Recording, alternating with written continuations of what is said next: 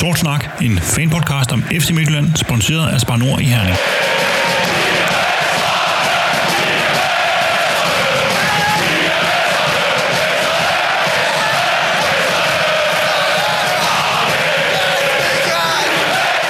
Velkommen til Sort Snak, fanpodcasten om Regionshold, de danske mestre FC Midtjylland. Mit navn er Ken Nielsen, og jeg er vært på en udsendelse, hvor vi skal se tilbage på de første ni kampe i foråret og frem mod det kommende mesterskabsspil, og ikke mindst den første guldduel mod Brøndby, der kommer forbi MTH Arena anden påskedag. I den forbindelse får vi senere i udsendelsen besøg af Brøndby-fanen Anna Møller Carlsen, som gerne skulle gøre os lidt klogere på, hvad der foregår på den københavnske Vestegn i denne sæson, og om vi kan forvente en happy ending ligesom i 2018. I første omgang må I dog nøjes med mig og et par andre medfans. Heldigvis er det et par kompetente stykker, som er med mig i studiet i dag, hvor der er fuld plade på X-formands bingo. Den første er nemlig tidligere Black Wolves formand Thomas Mikkelsen. Velkommen til dig. Mange tak. Vi sidder jo her sådan uh, cirka midt i en uh, landskampspause her, Thomas. Uh, kribler det dig for at få Superligaen i gang igen, eller kan du godt lide at se de røde-hvide smadre nogle moldover? Nej, jeg, altså, jeg holder mest med dem i sort, så, øh, så jeg, det der landsholdshalløj, det, det er mega fedt i slutrunder, men øh, vejen der tid er ikke så vigtig for mig, så mere Superliga. Godt, og den der sikrer, at vi får fuld række på X-Formans Bingo, det er Peter Ross. Velkommen til dig. Tak skal du have, Kent. Der er jo en sag fremme her øh, om, at øh, vores udlejede spiller Rasmus Nikolajsen har fået en bøde over i Portsmouth, fordi han har bettet på, øh, på nogle kampe. Hvad, vi ved jo, der er, er til nogle af de her problemer med betting i, øh, blandt de her unge sportsudøvere. Hvad, hvad tænker du om det her, den sag her? Oh, jamen, sagen udspringer egentlig af, at han er kommet til at, at placere et bet på en FA Cup-kamp, hvor et Portsmouth står åbenbart stadigvæk er med i turneringen, og så må, er det hermetisk lukket for, for spillere i England at, at spille på en turnering, hvor ens eget hold stadig er deltager i. Så man kan sige, at det er en meget, meget lille fodfejl, fordi det afviger lidt fra de danske regler. Men at han har spillet på 53 kampe over fire dage, det, det lyder i mine ører ret ekstremt. Men øh, nu er jeg også typen, der overhovedet ikke bedre, for som man ved fra det her program, så er jeg helvede ringe til at, at ramme fodboldresultater, så det holder jeg mig pænt fra. Men øh, jeg, tænker, jeg tænker, Rasmus har styr på det. Han virker som en gut med, med begge ben på jorden, og lad os da håbe, at han har styr på det, om ikke andet. Så du tænker ikke, det er noget, vi skal bekymre os mere om, netop i forhold til det her ludomani og alle de ting, som man godt ved, kan få fat i folk? Jeg er mere bekymret for, at han lige har fået et barn mere, når den ældste ikke engang er halvandet år. Så jeg tror, han er travlt med det. Det, det er også en form for gambling, kan man Ja, sige. det, det er gambling med sit helbred. Jeg taler af erfaring. Godt. Velkommen til begge. Tak. Tak. I klar, gutter?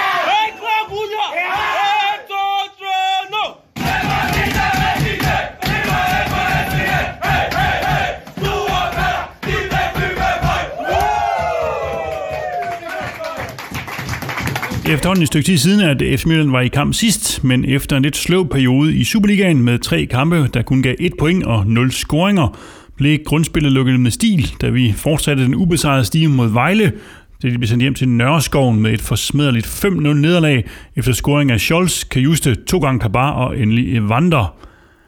Vi har jo været efter offensiven hele foråret, og, og nu kommer der så en stor sejr, som vi havde hungret efter. Tror du, at det her det var, var den her forløsning, Peter? Jeg håber det i hvert fald. Nogle gange skal der ikke så meget til, øh, efter en, en lidt drøg periode, at, at man så lige pludselig får, får hul på bylden. Og man kan i hvert fald sige, det vi snakkede om sidst, det var, at nu skulle man på landskampspause med noget positivt i, i bagagen. Det må man da sige, en 5-0 sejr er. Også på trods af, at det kommer øh, mod Vejles 10 mand, efter de får udvist ham midterforsvaren efter en halv times tid. Øh, men at, at spille en mand op er jo ikke ens betydende, at man laver fem mål overhovedet. Så, så det var virkelig, virkelig dejligt at se, at, at der kom lidt hul på bylden, og det har der givet lidt at arbejde videre med. Ja, hvad tænker du, Thomas? Det er med netop, at det bliver i en kamp, hvor vi, vi spiller i overtal i, i lang tid. Altså, hvor meget skår i glæden giver det, eller hvor meget kommer kom det til at betyde? Jamen, jeg tror, der betyder en del. Men omvendt, så skal man stadigvæk øh, producere chancerne, og så samtidig få dem skubbet ind. Øh, og det synes jeg, vi var rigtig gode til. Øh, det var ligesom om, det var kommet lidt øh, nyt liv oven på, øh, på den der pione misære. Øh, Eva havde vel en, det, man kan kalde en fornuftig fodboldkamp. Så jeg synes egentlig, alt i alt, så selvfølgelig betyder det noget, at man er en mand i overtal, men, øh, men, men tingene skal også gøres færdige.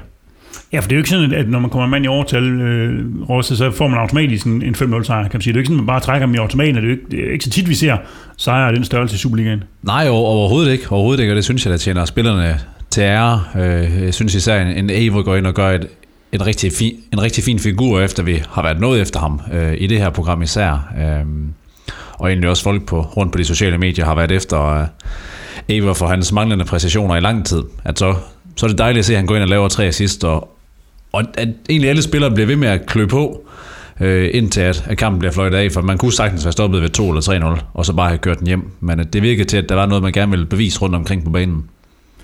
Og hvorfor lykkes det her så? Fordi man kan sige, at vi har jo en lang periode haft problemer med at score målene. Altså er det... Er der et eller andet, der, der klikkede i vores offensiv, eller var det Vejle, der var ekstremt dårlig, eller var det de her med, at man var en mand oppe, så er der pludselig lidt mere, øh, lidt mere spil, lidt mere plads at spille på? Jamen, jeg tror, det er en kombination af det, af det meste. Øh, altså det med, at vi fortsætter øh, efter de første tre, det synes jeg bare er et rigtig øh, fint sundhedstegn i truppen. Og også som Peter han siger, at vi har nok også lidt at bevise. Øh, så alt i alt, altså, så synes jeg jo, at, at, at det var en rigtig, rigtig fin kamp. Det er den første kamp i lang tid, hvor jeg synes, at vi totalt overmatcher øh, på næsten alle spillets facetter. Så vi, jeg, jeg synes, vi var, på trods af, at vi fik en, en lille gave på det røde kort, så, så synes jeg faktisk, at vi, øh, vi er ret overbevisende også, øh, også før det. Ja, nu siger Thomas, at det var en lille gave på det røde kort, Peter. Hvad, hvad tænker du om det røde kort, de fik? Jeg var faktisk tilbøjelig til at dømme det samme, øh, i og med at Vejleforsvaren løfter sit ben øh, relativt højt for at få fat på Isaksen.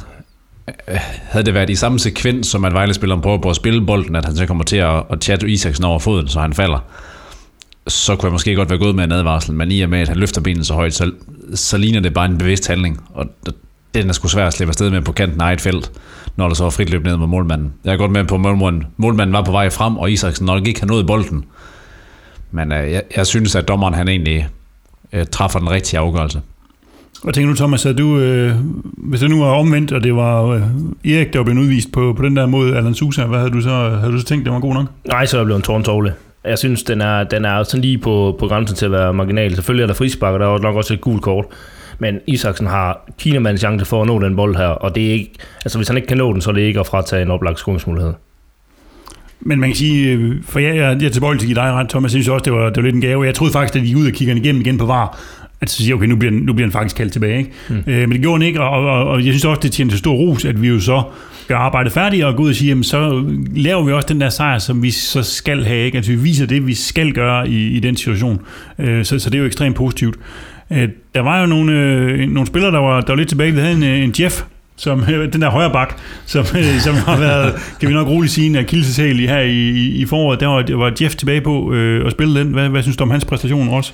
Øh, lige så solidt som de andre kampe, han har spillet dernede. Selvfølgelig bliver han heller ikke rigtig udfordret, i og med at Vejle ikke rigtig kommer med noget offensivt. Øh, det var meget overladt til Rohit for, for her på, øh, på toppen, som jo så blev spist til morgenmad af, af Svirchenko især. Øh, men jeg synes, han løste, sin, øh, han løste sine opgaver, Jeff, ude på bakken, kom lidt mere frem, der er ingen tvivl om, han skal stadigvæk finde sig til rette og, og finde sig komme 100% ind i spillet i forhold til at bidrage offensivt. Men øh, det er altid et godt udgangspunkt at bygge, øh, bygge på fra defensiven og så få det, få det sidste med, for hans primære opgave er jo selvfølgelig at få lukket af bagud. Og en anden spiller, der, der fik lov at spille, som ellers ikke har fået så meget spilletid af foråret, øh, Thomas, det var Michael Andersen, der kom ind og spillede som øh, 10'er-positionen, som, som der vidste var en anden, der også gerne ville spille ellers. Men, øh, men hvad synes du, hvad synes du om hans præstation? Jeg synes faktisk, han gør det som regel godt, når han kommer ind og får noget, øh, får noget tillid ind på banen, og han har jo en masse god energi øh, og en masse gejst, og han kommer meget omkring. Så jeg synes egentlig, alt i alt var han med til at, at, at få det her flow i spillet, som vi måske har, har manglet lidt. Øh, han er villig til at tage nogle af de der rigtige øveløb. Øh, så jeg har altså, jeg har sgu en, øh, han har en ret stor stjerne øh, hos mig, Michael.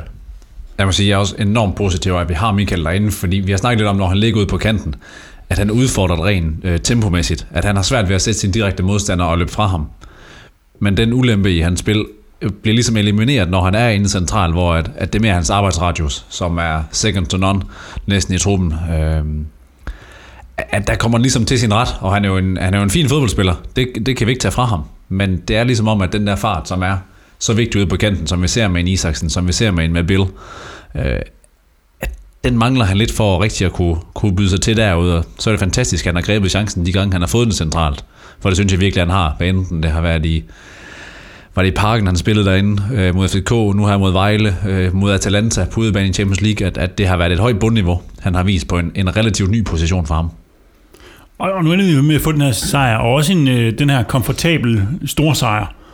Øh, hvor meget betyder det i forhold til den krisesnak, der ligesom var gået i gang? Altså medierne var gået i gang med ligesom at have kriseoverskrifter. Vi var begyndt at snakke om, jamen krasser krisen. Altså, hvad betyder det for, for den? Jamen, det får man demonteret fuldstændig, når du vinder 5-0. Så er det jo ikke, så er det ikke seriøst at gå ud og snakke om krise. Selvom jeg synes, langt hen ad vejen gør vi mange af de samme ting. Men øh, her gik der så hul på, øh, på den der berømte ketchupflaske.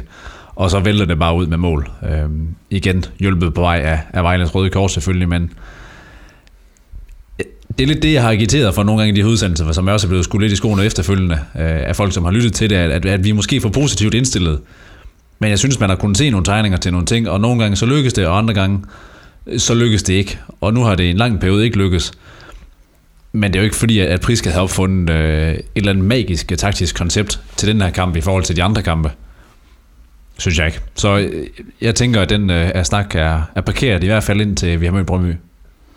Ja, og hvad betyder det, det her med netop, at den så kommer her lige inden vi skal i gang med slutspillet, Thomas? Altså, altså i forhold til den sådan, øh, selvtillid og gejst og, og sådan noget, kunne gå ind i slutspillet med?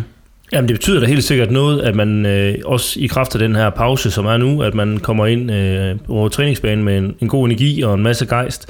Men som Peter også lige kort nævner, så er det jo altså øh, det der sådan første kamp i, i slutspillet her, der kommer til at definere, om det har været øh, krise eller ej, fordi at vinde 5-0 over Vejle, jo jo, men altså, det var trods alt Vejle, så nu, øh, det, det er nu, at vi kommer til at se, hvor, hvor truppen står, og hvor vi er henne, øh, især mentalt.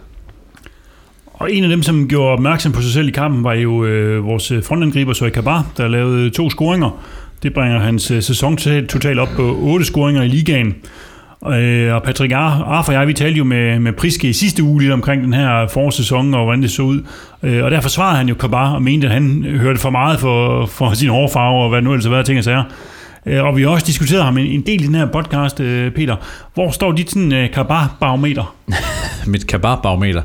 Det anede jeg slet ikke, jeg havde sådan et. Øhm, men jeg, jeg, jeg oplever en spiller, som er på vej tilbage i den form, som vi så i efteråret. Øh, der var ingen tvivl om, at man kom med et kæmpemæssigt efterslæb herop til forårssæsonen, øh, grundet øh, en omgang coronavirus efter en ferie i Dubai, og og en, en senere træningsopstart end, end de øvrige spillere, øh, så han selvfølgelig var parkeret på bænken i de første runder. Øhm, men han er, han er begyndt at være et monster igen, synes jeg. Øhm, dejligt, han får lidt hul på bylden, forhåbentlig. Øhm, og det skal vi så se mere af nu her, når vi begynder at møde øh, de andre hold i slutspillet. At, men 8, altså prøv, 8 i ligaen er jo isoleret set ganske udmærket. Hvis vi piller straffespark ud for mange af de andre angriber, så er han jo ikke nævneværdigt langt efter de spillere, som der bliver skrevet op om, at, at de er ved at brænde ligaen af.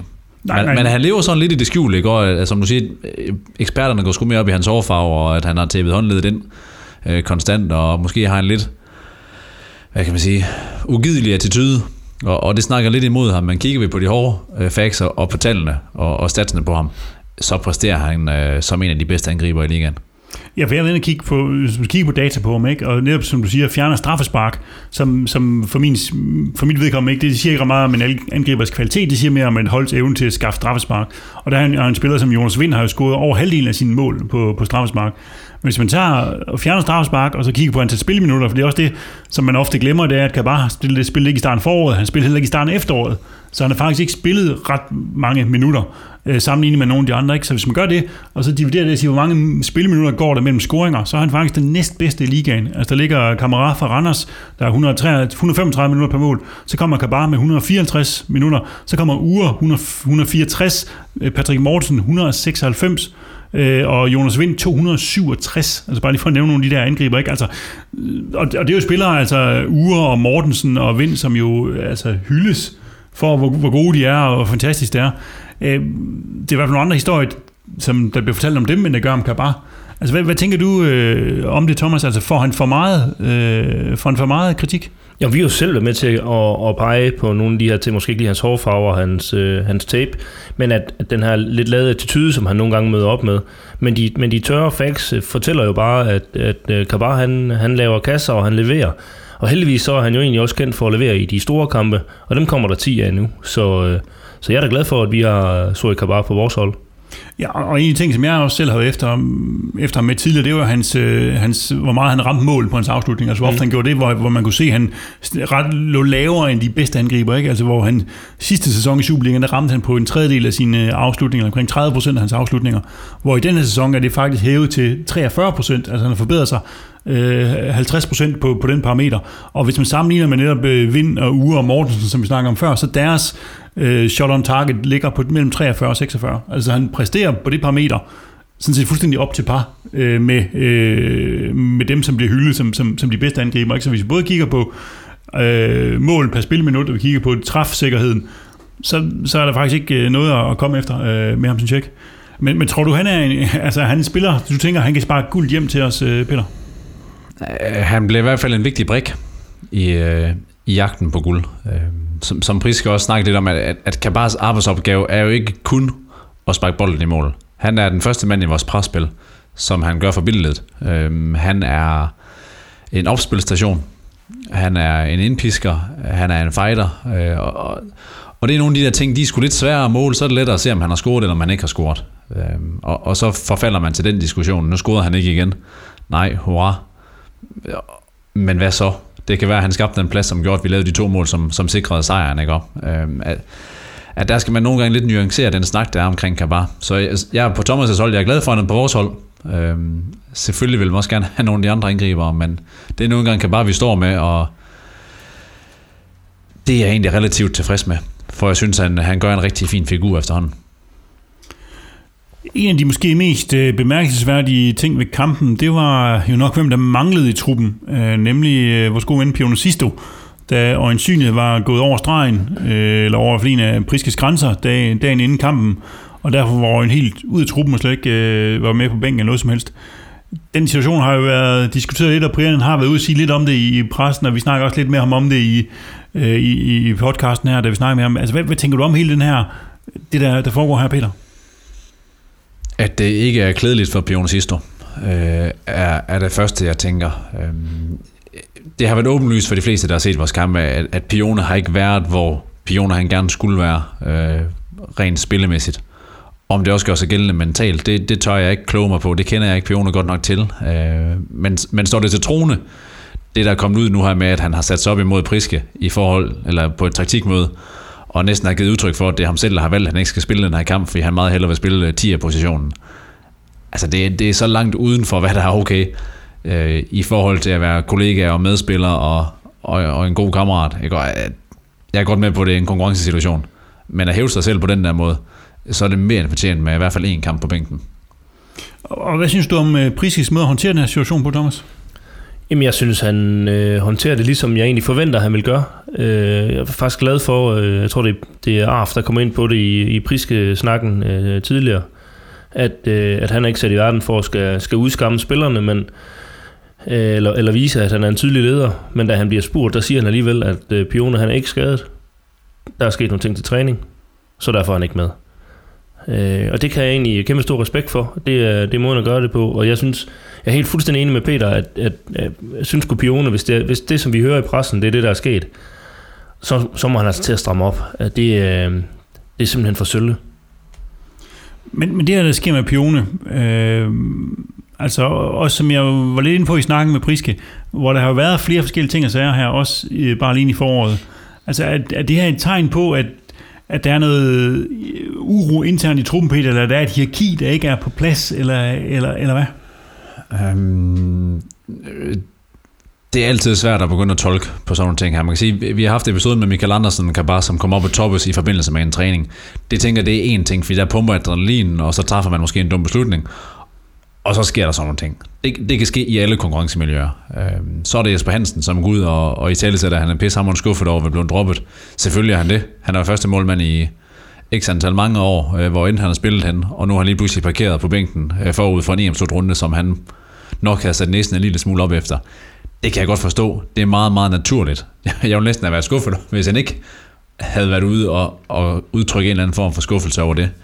Øh, men at, at Pione, som vender hjem som en af vores egne drenge i, i godsøjen øh, til en rigtig høj hyre og flyver direkte ind i toppen i hierarkiet, at han på den her måde stiller sig udenfor, det tænker jeg handler mere om Pione som person, end det handler om øh, manglende øh, hierarki i truppen. Øh, for, for det tror jeg som nok, at der er øh, på en eller anden vis. Øh, også her rundt om Jeg tror ikke, vi er i tvivl om, hvem det er, der er lederne i truppen. Og nogle gange kan man godt mangle nogle ledere, måske lidt længere frem på banen, men der er i hvert fald en, en Scholz og en Svirchenko og en, en Løssel, en Jesper Hansen. Øh, nogle af de her lidt mere rutinerede danske spillere, vi har, som helt klart tegner toppen af hierarkiet. Øh, men jeg synes ikke, der er en rød tråd i de episoder, der har været, i forhold til at sige, at, at der ikke er noget hierarki, og at, at det er det, vi mangler. For jeg synes, det strider i alle retninger, de sager, der har været. Og, og man kan sige, Thomas, at Pione har jo ikke ligefrem øh, brændt ligaen af her i foråret. Øh, så tænker du ham som en del af, af, af løsningen på de her ting, eller som, altså faktisk som en del af problemet øh, i vores øh, ja, manglende øh, øh hvad skal man sige, niveau her i foråret? Jamen det er klart, at hvis du har en, øh, en, en starter, så skal du også levere på et vist niveau, og har du ikke leveret på det niveau rent sportsligt, så er du selvfølgelig en del af det, i hvert fald det nuværende problem. Men jeg tror, og kan sagtens se ham blive en, en, en del af løsningen, hvis han lige får samlet sig selv op, og jeg er sikker på, at, at han har sikkert en masse backup øh, omkring sig. Han er jo ikke helt alene, ligesom han var nede i Celta. Der er jo masser, der vil hjælpe med at løfte ham, øh, hvor der måske er lidt anderledes øh, i Spanien. Så jeg vil ikke øh, løsninger eller problemer. Jeg, jeg synes, det som, øh, som Pione han har haft gang i her, det er, det er hovedrystende øh, underligt. Øh, og han burde måske egentlig også være en lille smule taknemmelig for, at altså, han kunne have rejst til FCK og havde øh, fortsat med at have det skidt, eller hvordan han havde det. Jeg synes, at han, altså, vi skylder hinanden noget alle sammen, og det, det synes jeg især, øh, at Pione også gør.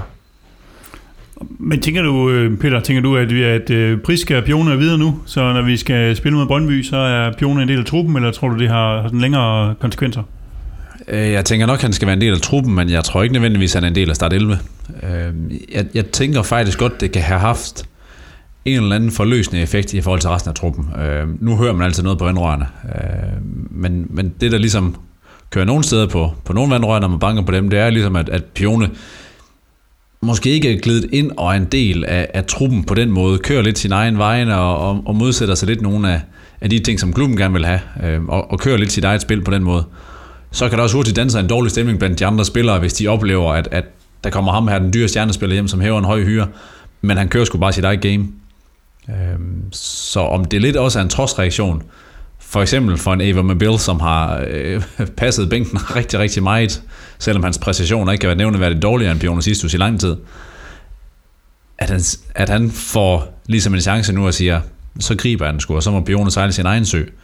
At der er måske nogle spillere, der har følt sig lidt tilsidesat, fordi man så gerne har ville have, at Bione har skulle lykkes. Øh, at, at, det har måske frigivet en, en en smule positiv energi med nogle af de andre spillere, og det bliver så på be, bekostning af Pione, men, men vigtigt er han jo heller ikke. Altså, som du siger, han har ikke brændt ligaen af på nogen måde. Han var vital i forhold til at få sig Champions League, men i Superligaen har han jo ikke, øh, har han jo ikke skilt sig markant ud. Godt, det bliver spændende at se, øh, hvad, øh, hvad der sker, ikke? Øh, og især hen, hen mod, mod Brøndby-kampen. Jeg tror også, at jeg synes, erfaring med de her, nu har vi jo haft nogle, øh, nogle af de her øh, disciplinære sager at trække noget erfaring på, ikke? og det synes jeg, erfaring har jo været, at øh, Priske øh, øh, laver et eksempel på det, og, og så er det overstået næste gang, så er man med igen på lige fod med alle andre. Det synes jeg, vi har set både med Kabar og Michael Andersen og, øh, og Evander tilbage, i, der han stod og klappet over i fra Marmar. Ikke? Så, så, så, jeg synes, det har været, det der har været trenden, det har været, at der har været en konsekvent, og så, så er vi videre efter det. Øh, så lad os se, om det, det er ikke det, der sker her. Men Vejle-kampen her, den øh, markerede jo så også afslutningen af grundspillet, der har budt på 22 kampe. Her har de ni af dem været i foråret, øh, og det har for vores vedkommende resulteret i 16 point efter fem sejre, en uafgjort og ikke mindre end tre nederlag. Det er gjort, at vi faldt enkelt plads ned i tabellen, og så ligger vi så nummer to med et par point op til Brøndby. Hvordan synes du sådan overordnet set, at vi har præsteret de her kampe, Thomas, her i foråret? øh, jamen, jeg, jeg synes egentlig ikke, at det har været øh, specielt godt, hverken resultatmæssigt eller spillemæssigt. Øh, resultatmæssigt har vi jo været, altså, det har været fornuftigt, men spillemæssigt har det været, øh, været, været, været meget haltende. Så er jeg med på, at Brian Priske mener, at vi skal være stolte over den her sæson, for vi har spillet Champions League, vi er med i pokalen, og vi er stadigvæk nummer to efter Brøndby. Men pilen har bare ikke rigtig peget opad, den har i bedste fald bare peget lige ud. Ja, fordi man vi har spillet ni kampe, og vi har fået under to point i snit øh, over øh, sådan en periode, der jo svarer til er knap en tredjedel af en, af en sæson faktisk. Peter, øh, altså, er, er det godt nok? Øh, efter vores standarder, så nej. Nu har vi igennem længere tid været øh, forventet til at, at ligge et godt stykke over to point i snit per kamp. Øh, så 1,78 over 9 kampe er jo på ingen måde øh, imponerende, og de underliggende data har jo været lige så sløje. Men jeg oplever også i den snak, du havde med Priske den anden dag, at det er noget, de er bevidste om, øh, og jo heller ikke selv er tilfreds med. At, at de kigger ikke på det her og så tænker, wow, hvor har vi bare været gode. Hverken spillemæssigt eller resultatmæssigt. Øhm, og så kan vi så bare glæde os over, at de andre hold i ligaen har været tilsvarende dårlige. Øhm. Ja, ja, fordi på den måde kan man også vende det rundt, Thomas, ikke? og sige, jamen, øh, hvis vi kigger på det, så i forårstabellen, så ligger vi også nummer to. Øh, altså, da vi har været næstbedst øh, i foråret, det, som har været et, altså præget af nogle øh, ekstremt elendige baner og nogle mærkelige forhold, som jo har jævnet, hvad kan man sige, altså måske har været med til at jævne styrkeforholdet mellem holdene ud, og alligevel så har vi været næstbedst. Altså, så at, at, det kunne man også argumentere for at sige, at det er vel egentlig øh, ok, eller hvad? Ja, ja, altså vi er næstbedst sammen med Lyngby. Så, så det synes jeg måske også, man kan argumentere for, at står er det måske ikke helt godt nok alligevel. Øh, at, at Brøndby ikke er, øh, er løbet mere fra, skyldes måske også, at vi var heldige endnu en gang og, og nappe de der tre, som vi måske ikke skulle have haft øh, på, øh, hjemmekampen her også. Så altså, ej, jeg synes ikke, det har været godt nok, og jeg synes ikke, at øh, så kan vi godt, øh, vi kan godt pege os og sige, at, øh, at, vi, at næstbedst er, er fint nok, hvis det, hvis det er det, vi vil leve med. Men alt under to i min verden, det er, ikke, øh, det er simpelthen ikke godt nok. Og hvad, og hvad er det så, der, der har været problemet, Peter? Ja, det skal jeg fortælle dig, Kent. Hvor lang tid har vi? Nej, altså det, det helt åbenlyse er jo offensiven, som vi, har, som vi virkelig har snakket meget om her i forårssæsonen, at, at, at det har jo bare ikke klikket. Øhm, og, og piller vi de fem mål ud, som vi scorede mod Vejle, så er vi nede på at have scoret syv mål i otte kampe øhm, her i løbet af forårssæsonen, og, og, og det er jo langt under vandelig standard. Øhm, så det er helt klart der, at vi ligesom har noget at forbedre frem til det her mesterskabsspil, og der vi skal have forbedret noget for det. Vi kan ikke snolles igennem med, med under et mål i snit. Det, det vinder vi ingenting på overhovedet. Vi skal op og score en 2-3 mål per kamp øh, i snit, for at, øh, at vi kan være sikre på at, at sikre guld, når at, at de næste 10 kampe de er færdige. Øh, men, men jeg, jeg er ikke helt så sortseer, som jeg måske oplever, Thomas er derovre i hjørnet, at, at kigger vi tilbage, det kan selvfølgelig være nye tider. Jeg har sagt, at Midtjylland ikke er, er nu 2011 længere, så tabte vi i Lyngby, øh, så man skal passe på med mine forudsigelser. Øh, men jeg mindes ikke, hvornår vi sidst har spillet 19 dårlige kampe i streg. Nu har vi haft 9 dårlige i streg, øh, og der kommer udsving i sæsoner. Men jeg synes, som, som, som sådan ikke øh, sort ser, jeg, altså jeg blev spurgt efter, om jeg synes, det havde været godt nok. Det, det synes jeg ikke, det har været. Øh, om lidt øh, bliver jeg spurgt efter, hvordan jeg har det med, med slutspillet. Og der tror jeg ikke, at jeg er særlig øh, sortseagtig, for jeg tror, vi har gode muligheder i, øh, i, i slutspillet. Jeg synes stadigvæk, vi er favoritter, selvom vi er efter Brøndby. Og jeg, øh, jeg, jeg tror ikke på, at der er nogen af de her seks hold, som kommer til at, øh, at gå ubesejret igennem slutspillet. Og alle kampene bliver bare hypervigtige. Og vi har vist øh, i den sidste lange periode, at når tingene rigtig, rigtig gælder, så har vi det også med at slå til. Så det er egentlig ret tryg i det, vi skal ind i. Men, men i og med, at spørgsmålet det var, øh, hvordan jeg synes, det havde gået de sidste ni, så synes jeg ikke, det var godt nok. Så du tænker, vi går mod lysere tider? Ja, det er 100%. Har du den samme øh, tryghed i forhold til mesterskabsspillet, som øh, Thomas øh, siger, han har her, Peter? Jeg har helt ro i maven. Altså, fuldstændig. For, som jeg var ved at sige før, altså, det, det kører i perioder. Det gør det for alle hold. Jeg tænker ikke, at Brøndby kommer til at præstere 32 kampe i en sæson, uden at have udsving. Og indtil videre har de ikke haft sådan mega stor udsving, øh, i og med, at de også har haft en, en meget stabil kerne, som vi kommer til at snakke om lidt senere, tror jeg, i at, at de har vel seks mand, som har spillet samtlige kampe for dem. Jeg ved ikke, øh, hvordan vores øh, statistik på den ser ud. Jeg tror ikke, vi har en eneste, som har spillet alle 22 kampe i grundspillet for os. Øhm, og, og den stabilitet, den er bare vigtig. Men kan den fortsætte de næste 10 kampe, når vi kommer til et komprimeret program nu her, hvor der bliver sat endnu større veksler på deres fysiske formåen i Brøndby. De har været øh, forskånet for karantæner. Det tror jeg heller ikke nødvendigvis, de kommer til. Og, og der har de bare ikke den bredeste trup i Danmark. Øhm, så, så der skal ikke meget grus i maskineriet. øh, som jeg også oplever nogle Brøndby-fans sige, at, at de har nok lidt en fornemmelse af, at, at de lever på lånt tid. Og så må vi se, hvor længe den her lånte tid den så var. Det bliver det afgørende. Alt andet trofæ fra nu af, det vil folk betegne som en fiasko-sæson, og det øh, skal vi presse, det skal vi bare lære at leve med. Så skal vi i gang med den faste del af programmet, hvor vi skal have uddelt ugens fyring til en, som ikke helt har leveret det, vi forventede i den sidste periode, og som skal tage sig sammen fremadrettet.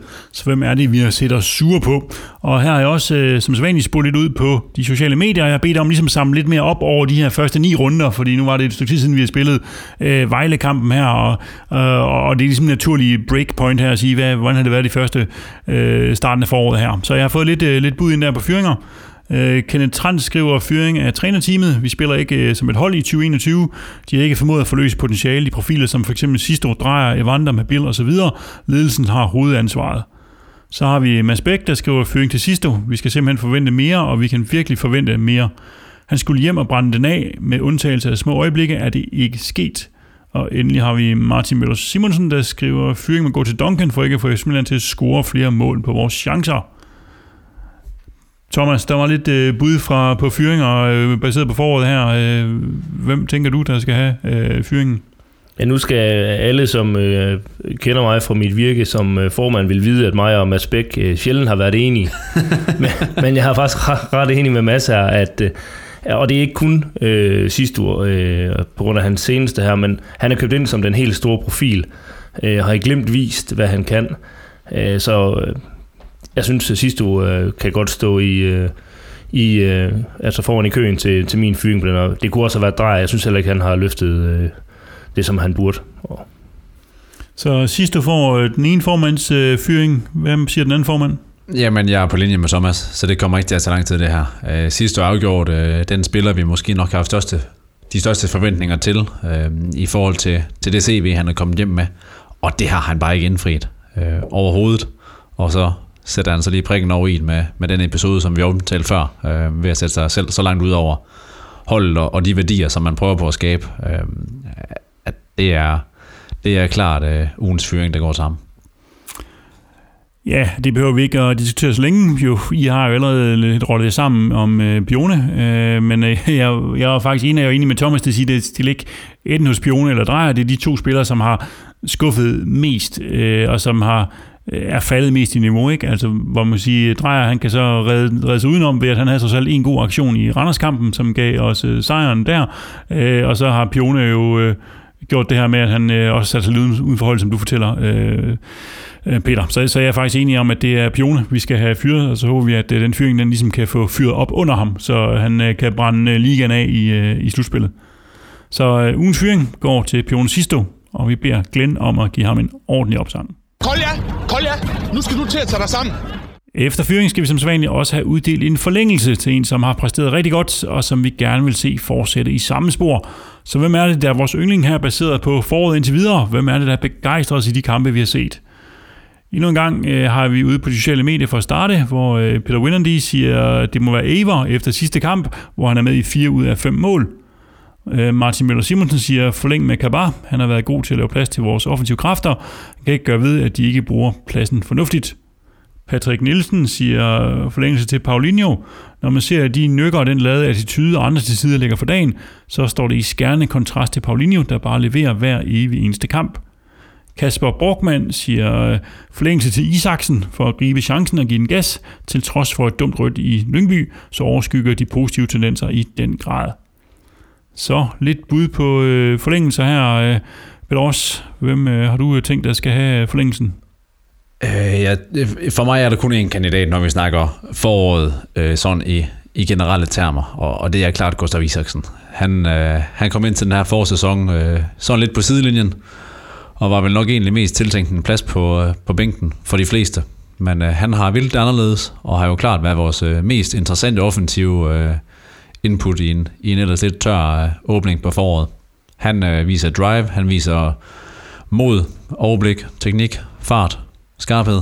Øh, alt det, som vi gerne vil se fra vores offensive spillere, det har vi fået fra Gustav. Øh, så det, det er dejligt at se, at han endelig får øh, nok det gennembrud, som vi har sukket efter i, i et par år efterhånden. Så Isaksen får den første forlængelse over fra, øh, fra Ross. Hvad siger du, Thomas? Jeg er helt vild med Isaksen. Han er sindssygt god. Øh, jeg er, jeg er fuldstændig på linje med Peter i, øh, i alt det, han har sagt. Jeg, der, er, øh, altså, der er kun lige Paulinho, som synes jeg, han er, han er så god, når, når han er inde, og når han er, er rigtig god, at han, så betyder han sindssygt meget på. Men jeg synes, Isaksen, som en af vores akademidrenge, kommer ind og har været altså, i vores bevidsthed længe og har haft den her dumme skade og er kommet tilbage og har bare løftet hans niveau helt, helt ekstremt. Så hvis præmissen er øh, bare lige de her ni kampe i foråret, så synes jeg, øh, det er klart til Gustav. Det er en relativt kedelig omgang øh, fyring forlængelse, vi er i gang med her, drenge, fordi øh, jeg, er, jeg er helt på linje med os her med, med Gustav, på trods af det her, som der også blev sagt, øh, Øh, Kasper Borgman har ikke den her, det her torske dumme røde kort, han fik over i, øh, øh, over i Lyngby, så, så har han været lyspunktet i foråret indtil videre. Øh, både i Superligaen og også i pokalen, kan man sige, han, han, han vist det, og, og er forhåbentlig på, på kanten af det her gennembrud, som vi også har, har snakket om. Så, øh, så der er ikke så meget at snakke om. Forlængelsen den går til øh, Gustav Isaksen, og papirarbejdet det overlader vi som sædvanligt til Steinlein. So you have to sign here. Now we start. We are waiting a long time. the first time. I weekenden begynder slutspillet, og som der er tradition for, er tre af modstanderne FCK, Brøndby og FC Nordsjælland, mens AGF er genganger fra sidste sæson, og Randers er the new kids on the block, der gerne lige vil se, hvad det der top 6 det er for noget. Hvad tænker du om de øh, modstandere også? Øhm, de tre første, du nævner, var ret forventelige. Eller, nej, undskyld.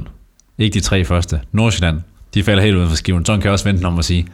Dem, øh, de par gange, vi har snakket om, hvem vi troede, der kom med, og hvem vi håbede, der kom med, kan jeg slet ikke mindes, at vi har haft øh, vendt Nordsjælland, fordi de har ligget det har jo nærmest ligget og kigget ned på en, en 10. 11. plads det meste af sæsonen. Øh, og så lige pludselig så sammensætter de syv kampe uden nederlag, og det var så nok. Eftersom at OB gik i stå, Sønderjyske gik i stå, OB gik i stå, Vejle gik i stå.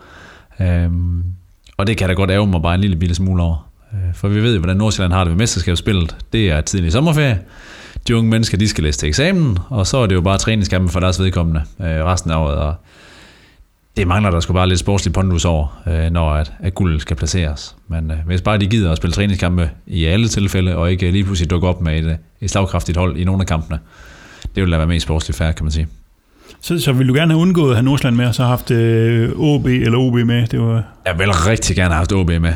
Øh, vi har ligget godt til dem, eller stået godt til dem i, i mange år efterhånden, øh, og har vel ikke tabt til dem i jamen, siden Jannik Pohl, han scorede et mål, der skulle være annulleret op i Aalborg øh, for nogle år siden. Øh, så dem havde jeg lidt håbet på, også i forhold til rejsetid, både for os og, og for vores modstandere, at der er jo ikke langt, øh, langt fra Brøndby til Farum, men der er det med langt fra Brøndby til Aalborg, øh, at, at, at det kunne måske godt have gjort noget i et, et lidt tæt kampprogram, men øh, sådan blev det ikke. Hvis vi kigger på det, på det interne top 6 regnskab, øh, Thomas, så øh, er vi jo faktisk nummer 1. Altså hvis vi kun kigger på de kampe, de holder spil mod hinanden i den her sæson, så har vi fået syv sejre, en uafgjort og to nederlag øh, mod de andre top 6 hold, ikke? og det er mod øh, AGF og mod FC Nordsjælland.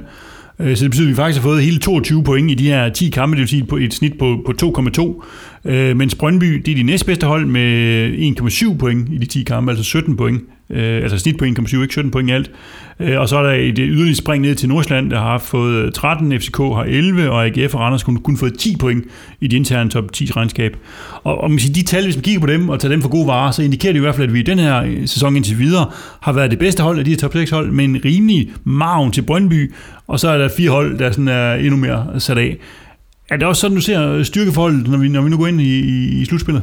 Måske ikke helt med de der procenter, som du stiller op her, men, men jeg, jeg synes, vi er det bedste hold. Øh, og jeg synes, vi er altid er bedst mod de bedste. Så, så vi, øh, som vi, vi nævnte lige tidligere, ikke? jeg er ret tryg i forbindelse med, med det her slutspil, vi skal ind i. Øh, fordi jeg, jeg tror på, at når vi skal levere, så leverer vi, fordi det har vi gjort i, øh, i de sidste par år faktisk, hvor når det virkelig gælder, så, øh, så, så står vi på den. Øh, så det, det tror jeg, så måske ikke lige med de samme procenter. Jeg, jeg er ikke sikker på, at de her 5 points forskel mellem os og Brøndby lige pt. er i hvert fald ikke et, et nødvendigt udtryk for den nuværende formkurve. Og nu snakker du før om, Peter, at, øh, at Nordsjælland lige havde sat en steam sammen med syv kampe øh, uden, øh, uden nederlag. Øh, og, og vi andre, både, Nord, både os og Brøndby, har jo, har jo tabt Brøndby jo til os. Så hvem ser du egentlig som, som det mest formstærke hold? Altså, hvem er det, der kommer ind med mest fart i skoene til det her mesterskabsspil? Oh, det er sgu et godt spørgsmål, for jeg synes ikke, der rigtig er nogen af holdene, øh, som på den måde ligesom har brændt af. Også betinget af, at, at de her fire hold i, i toppen har mødt hinanden indbyrdes inden for de sidste 3-4 runder, så, så det har været lidt et, et mudret billede. Øh, FCK står ikke så stærkt, oplever jeg ikke.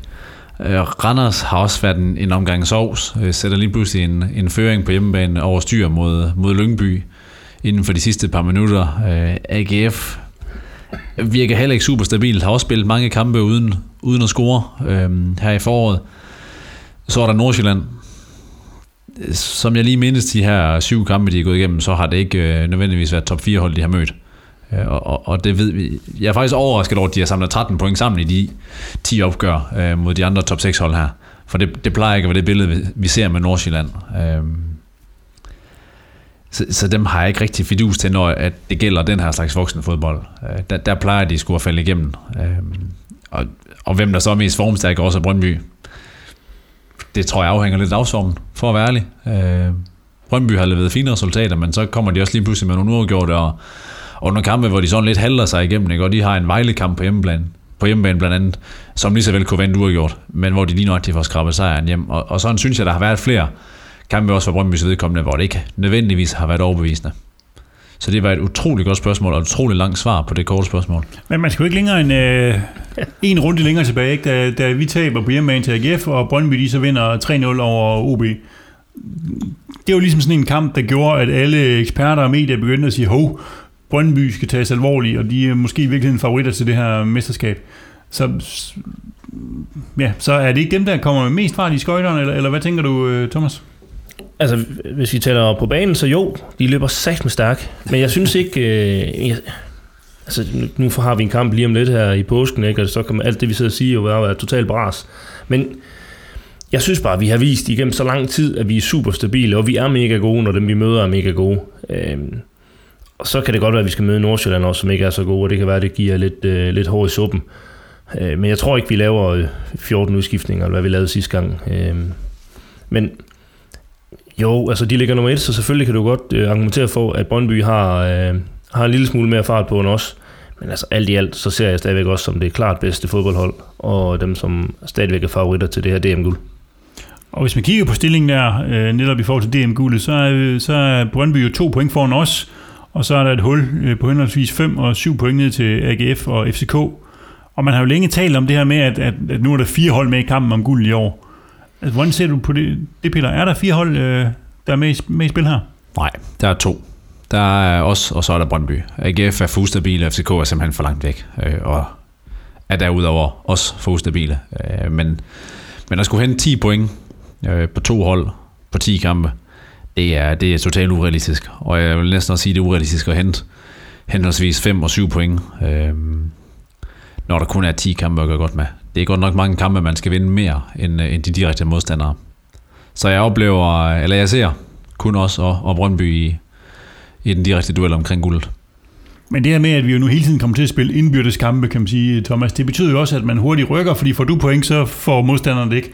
Øh, så man kan jo hurtigt, så det kan vel hurtigt ændre sig det her i virkeligheden. Altså hvis GF de får en flyvende start og får et par sejre, og, jamen, så kan de vel hurtigt nærme sig.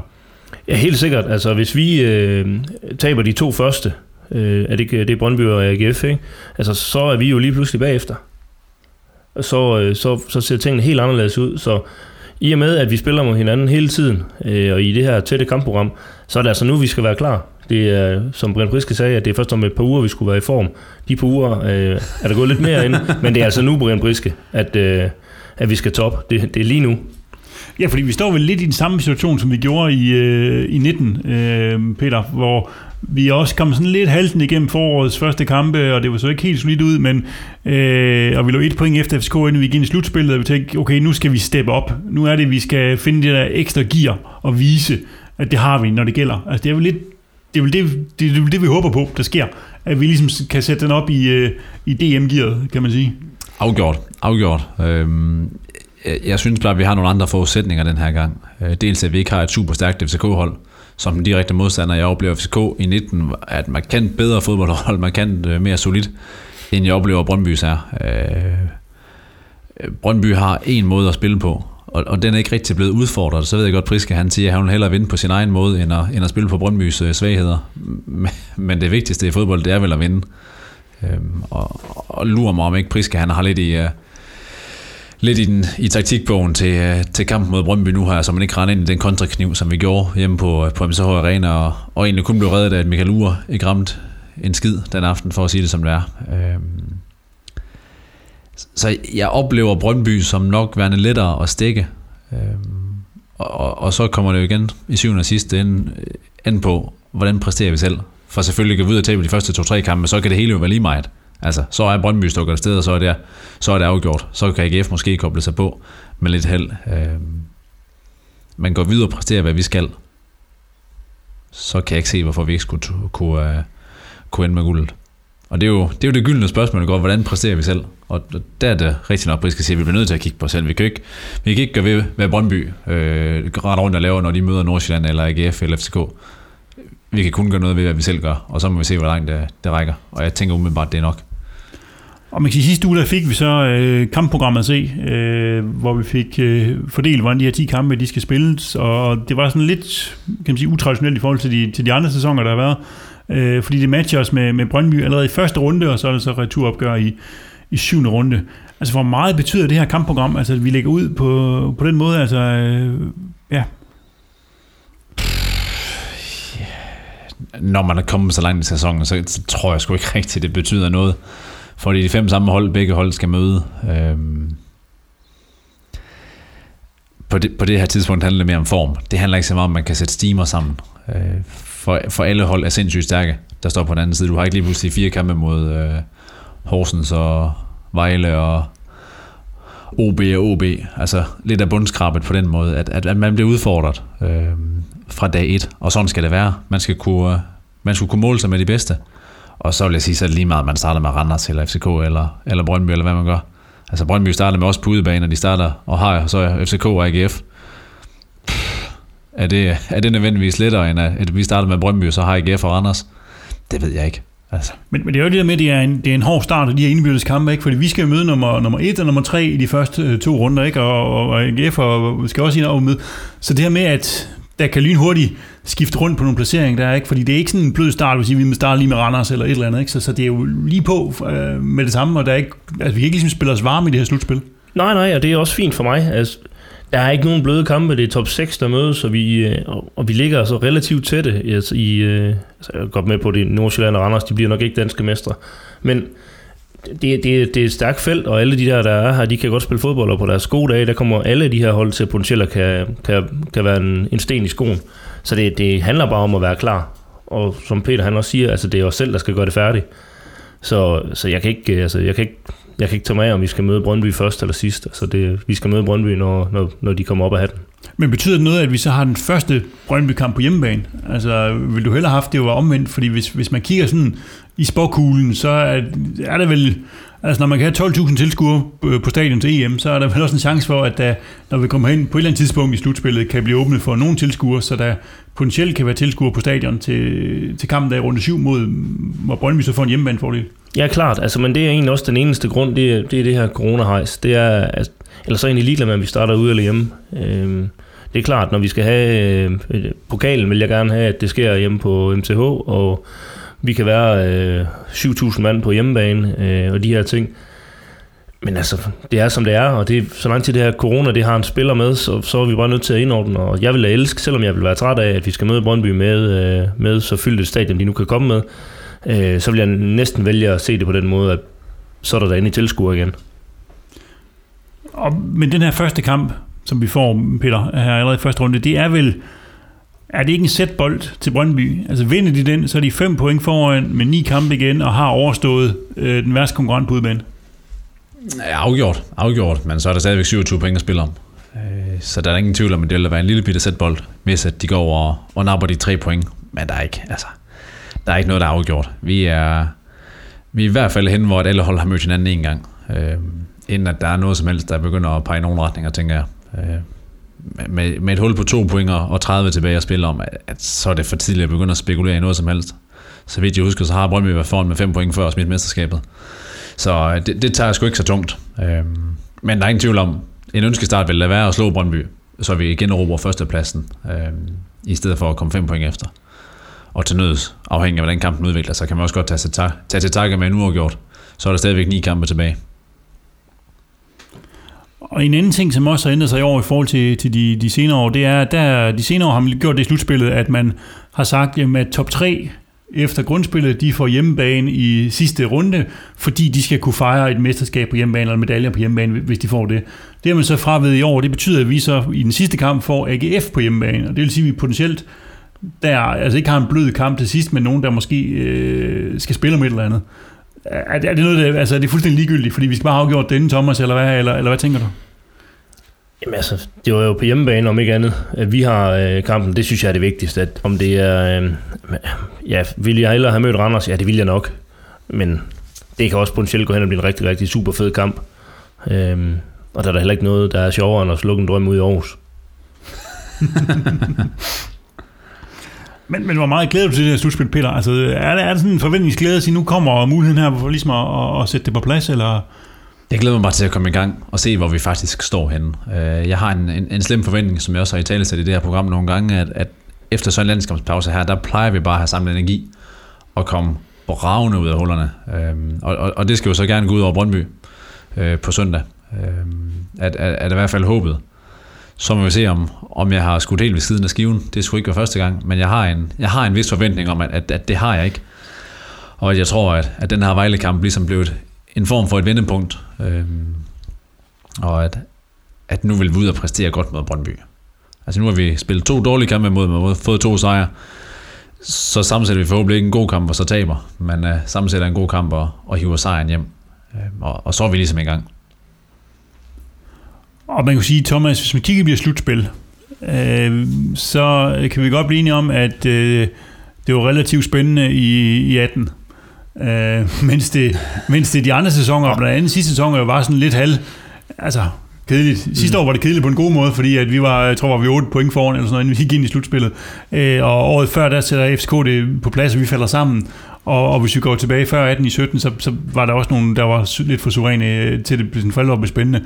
Men så, så tænker du, det her, det her slutspil, med, sådan som tingene står med, med tre, to, tre hold, der ligger oppe i toppen, at det her kan blive en af de mest spændende slutspil, øh, vi får set i en periode. Altså helt sikkert, det var det her, de havde håbet på øh, Superligaen, da de indførte øh, hele det her slutspils øh, setup. Det er jo, at, at nu har vi de her kampe, og de bedste møder hinanden øh, imellem hinanden, og det er nu, det bliver afgjort. Altså det, det er... Øh, det, det er, og det bliver sgu da mega spændende, jeg, som Peter han også, altså jeg glæder mig helt vildt til vi kommer i gang. Det, jeg, har, jeg har kæmpe for, forventninger og forhåbninger, og vejret bliver bedre, og banerne bliver gode, og det kan jo, altså det kan kun blive fedt. Men om det er det, bliver det mest spændende, altså der er ikke noget, der kommer til at slå 18. Det, I min vildeste fantasi kan jeg ikke forestille mig, at vi kommer hen med tre runder tilbage, et hold er fem point foran, og så ender de med at smide det hele på gulvet. Det, jeg, jeg kan ikke se det for mig. Og det er jo ligesom Disney-film. Ja, men det, det er jo... Der er lavet mange Disney-film, vi laver bare en mere. Ja, men det er rigtigt, det er rigtigt, men det, det vil være fuldstændig sindssygt, hvis det bliver bare noget derhen af. Det kan jeg næsten ikke... øh, Det vil min nerver ikke kunne holde til. Men hvor står så? Jeg synes, I har været, eller i hvert fald du Peter, har været relativt optimistisk. Det har du faktisk også været, været Thomas i forhold til det her slutspil. Hvor står, øh, hvor står guldbarometeret? Altså, hvad står det på? Hvad, øh, hvor ser du vores øh, chancerne, Ross? Hvad, hvor, hvor, hvor meget har vi? Når vi står på forkant her, og begge hold har haft øh, mange folk afsted på landsholdstjeneste, man ved ikke helt, hvordan de kommer tilbage, så vil jeg sige øh, 50-50, som vi står lige nu her. Øhm, For der er stadigvæk mange ubekendte. Så du ser ikke også som favoritter? Jeg vil sige, lige nu er det, er, er det pænt lige. Jeg vil godt lige have, have slutspillet sparket i gang. Hvis vi er der, hvor jeg forventer, vi er. Jamen, det er det jo fisen, for Ja, det, er- jamen, det, det, er det, jeg det, er godt jo med, klart. det er jeg godt med på. Den første kamp, det mod Brøndby, det er Ja. klart. Altså, vinder vi den, så ser det positivt ud. Taber vi den, så ser det lidt skidt ud. Altså, det kan Lige jeg også præcis. godt... øh, Og det er derfor, det er 50-50.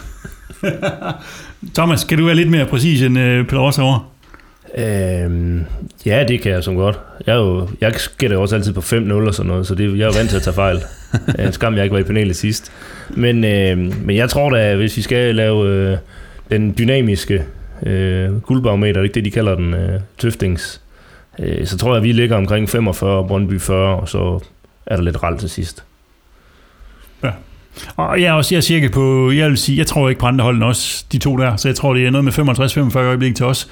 Det er klart, vinder øh, Brøndby over os på, øh, på mandag, så tipper den til deres fordel. Ingen tvivl om det, fordi så, så har de det, de, det slikken for dem. Men, men vinder vi, så tipper den endnu mere til vores fordel. Ikke? Men, men det er tæt. Det er ikke, øh, altså, I forhold til, hvor vi senere øh, tidligere var startet på omkring 60-70 procent til os, ikke? så, så er er, er, er den længere nede nu. Ikke?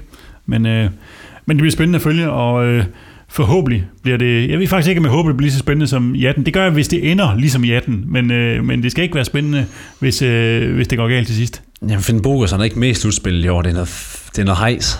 Ja, men det er jo helt sindssygt. Altså, man kan jo næsten ikke få luft over sådan her. Jeg ved ikke, om folk kan se mine briller, men de er også, de er også smadret i gulddysten, ikke? Fik en på skallen, og det har bare været en boksekamp mod Brøndby. 10 runder, hvor vi har slået og slået og slået. Og uh, Claus Borg, han var gået amok i dag og sagt, at det her det var den vildeste bokskamp, han oplevede. Og så står vi her, to gode hold, Brøndby også. Og så endte det med, at vi løb med den, og det er jo helt afstanding og fantastisk. Anden påskedag går det løs i Superligaen igen, og vi starter med et brag, hvor vi for anden gang på lidt over en måned byder et Brøndby op til en direkte duel om førstepladsen, når de blågule igen kommer på besøg på MCH Arena. At Brøndby ligger nummer et på nuværende tidspunkt, var der nok ikke mange, som troede på før sæsonen, men de har overrasket alle eksperterne og nok også en del af vores panel. Så for at vi kan blive lidt klogere på Brøndby, har vi allieret os med en, som ved noget om, hvad der foregår på den københavnske Vestegn, nemlig Nana Møller Carlsen fra Brøndby-podcasten Brøndby Lyd. Velkommen tilbage til Sortsnak, Nana. Tusind tak. Du øh, dukker jo op hos os her igen, fordi at Brøndby nu igen er dukket op helt i toppen af ligaen og vil være med, hvor det er aller sjovest. Og det er jo endda en sæson, hvor livremmen skulle spændes lidt ind, og der ikke ligefrem var lagt op til det helt store. Alligevel er, er Brøndby i toppen. Hvad, hvad er det, der har fungeret for jer i den her sæson? Ja, nu sagde du, at det havde overrasket øh, eksperter og jeres panel. Øh, jeg skal være helt ærlig at sige, at det har også overrasket mig. Øh, fordi, som du siger, så er, øh, er livremmen den er blevet, øh, blevet spændt ind, og øh, frokostbuffeten er måske ikke så prangende, som den har været. Øh, men, øh, men der er bare nogle ting, som er, som er, er klikket i forhold til at få øh, de rigtige unge spillere ind på de rigtige positioner og få dem til at, at fungere i samspil med nogle af dem, øh, som så skulle være profiler, som rent faktisk også går ind og har løftet det ansvar. Øh, og, øh, og bag ved alt det, der står jo øh, Niels Frederiksen, som, øh, som også har formået at øh, finde en spillestil, som som, øh, som passer rigtig godt til de spillere, han har til rådighed, og deres øh, spidskompetencer, og dem har han øh, virkelig fået, fået sat i scene. Og en ting, jeg har bemærket, når jeg, øh, når jeg kigger lidt på, på jer, det var, at øh, Marvin Schwebe, Antoni Jung, Jesper Lindstrøm, Morten Frandrup, Josef Fredosevic og Michael Ure har alle sammen været involveret i alle jeres 22 kampe. Så er det også noget med, at der har været en stamme, som har været ekstremt stabilt? Ja, altså fordi alle de spillere, du nævner der, der er ikke nogen af dem, der har været ude med nævneværdige skader eller karantæner, så det er helt sikkert en del af det, at man har fået opbygget den her øh, kontinuitet øh, på banen. Det sad vi faktisk lige og talte om i, i en optager i Brøndby Lyd i dag, at det her med, at, at du næsten ved, hvem, hvem, hvem, de, hvem de 11 starter er, øh, det, det er jo et eller andet sted en... Øh, en fordel, øh, hvis de vel og mærket bliver presset udefra os, øh, som jeg så også synes, de bliver. Øh, men, øh, men kontinuiteten har også været der uden for banen. For en gang skyld har Brøndby jo valgt at forlænge med en cheftræner. Øh, og øh, det er jo noget nyt, øh, men det har vist sig at, at være rigtig godt, fordi det har jo, det har jo betydet, at øh, Niels Frederiksen og trænerteamet med, med Retor og Jesper Sørensen virkelig har, har haft lang tid med den her gruppe spillere. Og jeg tænker, at det her det minder mig sådan lidt om, øh, om 2018. Der kan jeg i hvert fald huske, at, at vi diskuterede hos os det her med, at Brøndby havde brugt meget få spillere. Øh, altså, jeg tror, I, I havde ikke brugt meget mere end, end 20 spillere i startopstillingen den sæson, mens vi havde brugt, jeg tror, det var 35 eller noget af den stil. Øh, så så er, det en, er det lidt den samme fornemmelse, som, som, som i 18, I har nu? Øh, overhovedet ikke. Altså, øh, virkelig, virkelig en helt anderledes fornemmelse, jeg sidder med, fordi Øh, fornemmelsen, jeg havde i 2018, var, at Brøndby var de bedste. Altså, øh, indiskutabelt synes jeg, at Brøndby var det bedste hold, øh, og, og det var svært at argumentere mod, at Sorniger brugte de samme spillere hele tiden, når de leverede på det niveau, de gjorde. Øh, jeg synes jo ikke, at Brøndby er det bedste hold i denne her sæson, øh, sådan på papiret at, at øh, Brøndby har fået det til at klikke, det er jo selvfølgelig rigtig øh, godt øh, trænerarbejde, og der er nogle spillere, som virkelig har taget nogle, nogle flotte skridt. Øh, men jeg synes også, det handler om, at hverken Midtjylland eller FCK har ramt den der, øh, det der niveau, som vi måske havde forventet, eller jeg måske havde forventet inden sæsonen, hvor de bare bullerede øh, afsted. Øh, og nu er det så øh, ret jævnt, øh, men fornemmelsen i forhold til 2018 er meget anderledes herover synes jeg. Og hvad er forståelsen af, øh, eller hvad skal man sige, af indtryk af det hold her? Fordi når man tænker tilbage på jeres hold i 18 med, med Soninger, så noget af det, man også husker fra det, var, var jo øh, nogle dyrt indkøbte profiler, det var mange udlændinge, øh, og, og der har man jo sadlet, sadlet en del om her. Altså har man sådan en fornemmelse af, det, øh, der er lidt kliché i det, men sådan et nyt Brøndby, eller en ny tilgang til det? Øh, ja, det, det, det, har, det har vi vel et eller andet sted, fordi øh, det, det er jo noget nyt gammelt. Altså, det er jo, det er jo gammel vin på nye flasker, så vi begyndt at bruge vores talenter igen, efter, at, øh, efter en årrække, hvor det ikke var så, øh, var så mange af dem, der kom gennem nåløjet. Øh, og, øh, og altså, det ved I jo også. Der er også, noget, der er også mange, øh, som kommer igennem af akademiet ude hos jer. Øh, altså, det, det er bare noget specielt, når, når man kan gøre det godt og gøre det godt med sine egne spillere. Forhåbentlig kommer det også til at betyde nogle flere penge i kassen til Brøndby, end man fik for de der dyrt indkøbte profiler øh, i sidste ende. Øh, så der er, en, der er en fed vibe omkring øh, det her hold, men også en realistisk vibe fra, fra fansene om, at, at øh, vi ved godt, at... Øh, vi må se, hvor langt det rækker, men, øh, men det er ikke Brøndby, der, der er favoritter til noget som helst, selvom at øh, retorikken i to andre lejre lidt har prøvet at dreje det i den retning. Men, men vil et mesterskab med det her hold, vil, vil det betyde, altså vil det være anderledes, end det ville have været, hvis I havde vundet i 18? Åh, oh, det ved jeg ikke. Jeg tror, at et mesterskab på Vestegnen efter så lang tid vil være øh, lige fantastisk, uanset øh, hvilket hold. Øh, men, men der er selvfølgelig nogle ting i det, som vil være anderledes. Det vil være meget overraskende, og derfor vil det jo også være helt... Altså, øh, det vil nok være surrealistisk. Og så er der hele det der med, at, at man ikke er på stadion, og man ikke selv føler måske, at man har spillet en lige så stor rolle, som man gjorde i, i 2018. Øh, der, der er mange ting omkring det, der er anderledes. Jeg tror ikke, det vil være... Jeg tror, jeg havde været lige så glad i 18, som jeg vil være i, i 21, hvis det sker, eller i 25, hvis det først bliver der. Og nu var du i gang med at sige, at, øh, at andre klubber de er i gang med at prøve at snakke jer lidt op og sådan noget. Øh, og ja. jeg har jo bemærket, at, at, at, at, at både træner og nu også, som vi kører dig, fans fra, fra Brøndby, de er ikke ligefrem har travlt med at, at tale jeres guldchance op. Og, og jeg tænker sådan lidt, er der gået sådan lidt øh, OB i den, så det, det, det, det sjællandske svar på Lønge Jakobsen, der ikke vil øh, mene noget af det, er, er sikkert før det er matematisk?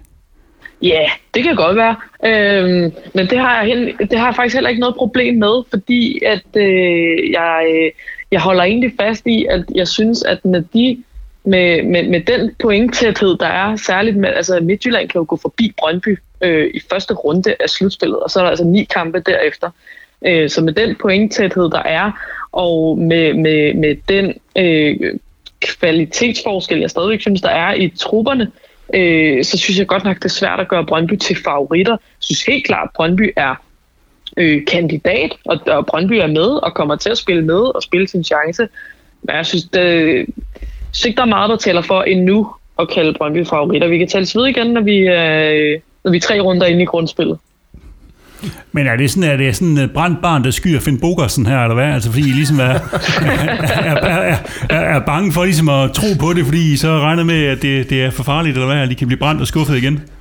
Jamen, selvfølgelig er der også et, et element af, at man, man beskytter jo også øh, sig selv. Øh, men, men helt ærligt, så mener jeg faktisk også, det, altså, at, at der er et græn af, af realisme. Havde vi ført med, med 10 point ned, øh, så tror jeg, at snakken havde været en anden. Øh, men som sagt, alt kan være vendt på hovedet. Øh, og, og Brøndby møder Midtjylland, øh, FCK og AGF i de første tre runder af det her slutspil. Øh, ja, der, der kan virkelig ske meget på, øh, på kort tid. Og, og Peter, da vi, da vi talte med, med Priske her i sidste uge, så var han jo også relativt ærlig og sagde, at han mente, at vi havde et bedre hold end Brøndby. Øh, ser, du, øh, ser du også sådan på det? Jamen det gør jeg, og, og det er egentlig også det, jeg hører en anden sige, at, at bredden i vores trup er bare større end i Brøndby, så jeg tænker også, det er derfor, at Niels Frederiksen gentagende gange stiller med de samme 11. Øh, om han er ved at gå i samme fælde, som Sorninger gjorde tilbage i 2018, hvor man så løb tør for krudt til sidst, det tør jeg ikke sige, eller om det er fordi Frederiksen også føler sig lidt begrænset i, hvilke valgmuligheder han har. For der er ingen tvivl om, at Frandrup er bedre end en Slimane. Så selvfølgelig er det Frandrup, der spiller hver gang. Øh, lige så vel som en Maxø er bedre end, jeg ved knap nok, hvem der sidder på bænken i det midterforsvar efterhånden. Øh, men at, at de 11, der spiller for Brøndby, er klart de bedste, hvor man kan sige, der er ikke nødvendigvis kan forskel på, om det er Pione Sisto, eller Anders Dreyer, eller Isaksen, eller Mabil, der starter inden for os. Øhm, at, at kvaliteten på de første 11 plus de 5-6 næste spillere er større ved os, og, og det, er for, det er det, jeg hænger min hat på i hvert fald, i forhold til det her øh, mesterskab, at, at bredden skal bæres igennem, at Brøndby bliver mere udfordret, hvis der kommer en skade på en, en vital position. Det vil være en katastrofe, som jeg ser det for Brøndby, hvis for eksempel Jesper Lindstrøm render i en uh, forstrækning nu her i uh, U21-landskampen, som bliver ja, spillet Gud forbyde det. Gud forbyde det. Altså, det, det er vel så meget af Brøndbys spil er bundet op på Jesper Lindstrøms kompetencer, som virkelig bliver sat i scene med det kontrabaserede fodbold, som de spiller. Men der er bare ikke nogen spiller i næste række, der er klar til at tage over, hvor at, at vi jo lettere kunne erstatte, hvis det er Anders Dreyer, der kommer hjem med en forstrækning, eller en Gustav Isaksen, at så har vi en, der står i næste række, så, så tabet for os vil være mindre, med mindre selvfølgelig det er Alexander Scholz, der går i stykker. Gud forbyde det. Og, og hvad er det andet, der skal lykkes for jer i, i de næste 10 kampe, hvis I skal blive mestre? Hvordan skal, hvordan skal det så flaske sig?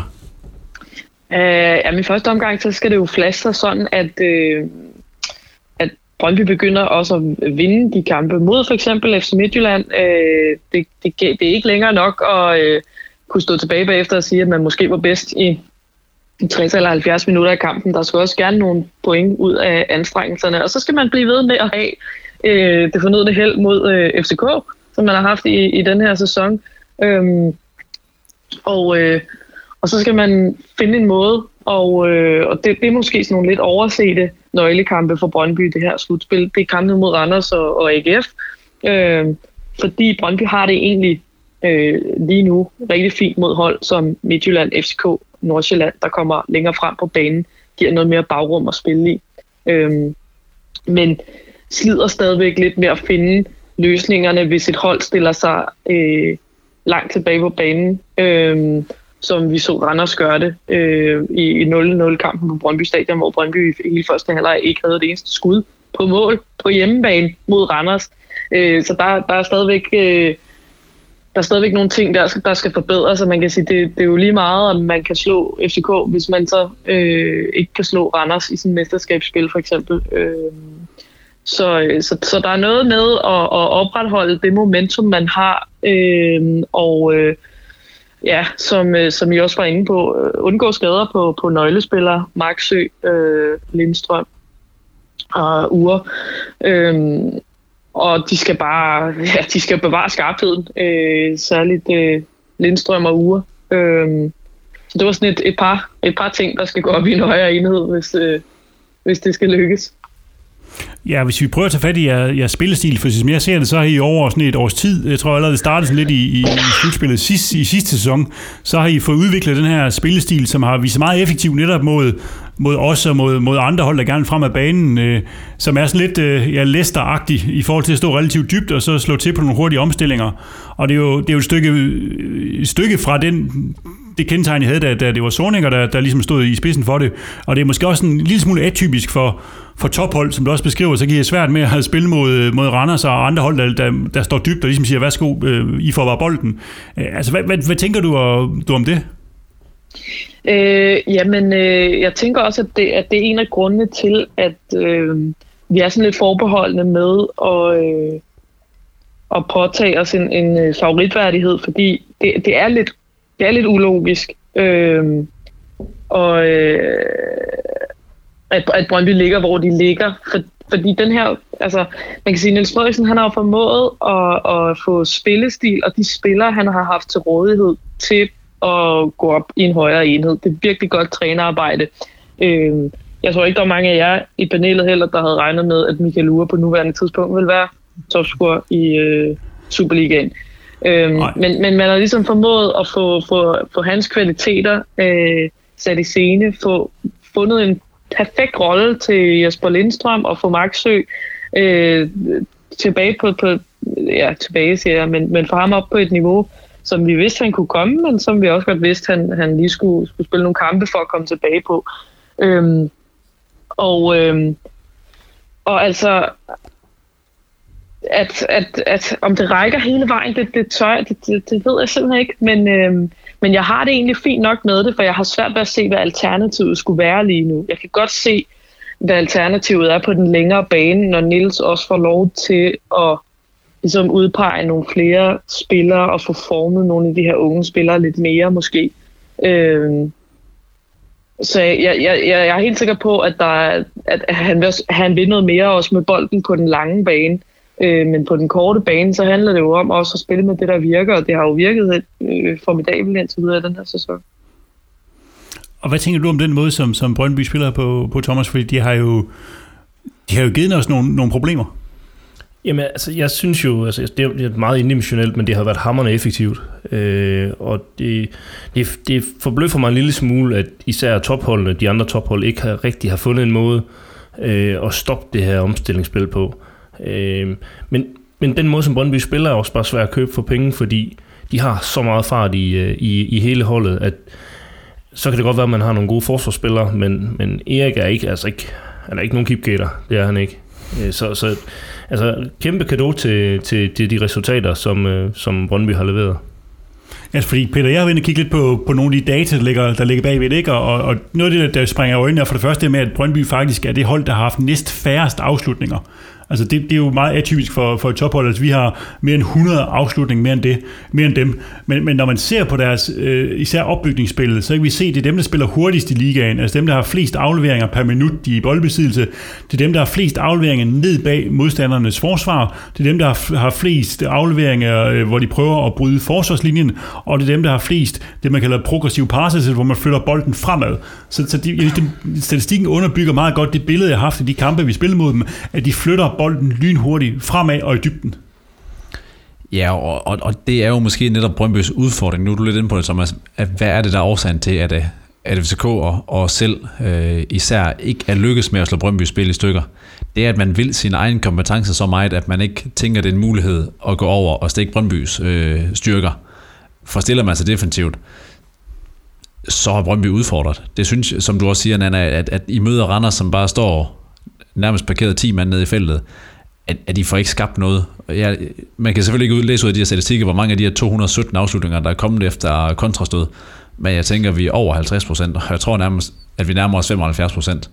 Det er en uhyggelig høj andel af afslutningerne, der kommer fra fra kontrastød, eller hvor man fanger modstanderne i ubalance. Øhm, så, så en, en åbenlys mulighed for at stå det stykke ville vil jo være at overlade noget initiativ til Brøndby, men øh, om, om Priske har mod til det, det ved jeg ikke helt. Og så må man bare sige, at man har lavet 40 mål på 217 afslutninger. Det er så unormalt, som noget næsten kan blive. Det er en, det er en scoringsrate på næsten 20 procent. Jeg ved ikke, hvad snittet ligger på, men jeg tænker ikke nødvendigvis, det er to cifre, når man kigger på liga-totalen. Og man, og man kan sige, Peter, vi havde jo store problemer med, med Solingers Brøndby i 2018. Ikke? Der tabte vi øh, tre ud af de fire i ligaen. Vi tabte også en på, pokalsemifinale. Men, men siden Bubakar han hættede sejrsmålet ind den øh, 14. Maj 2018, så er det faktisk set meget fornuftigt ud. Og vi har kun tabt to gange i de seneste 11 møder i Superligaen, hvor det ene nederlag, det var så det her ubetydelige anden dags gilde efter sejren over netop Brøndby i pokalfinalen i 19. Og i indeværende sæson har vi også vundet de to indbyrdes opgør med henholdsvis 3-2 og, og 1-0. Så så er det noget, altså skal vi frygte det her opgør gør på mandag, eller hvad?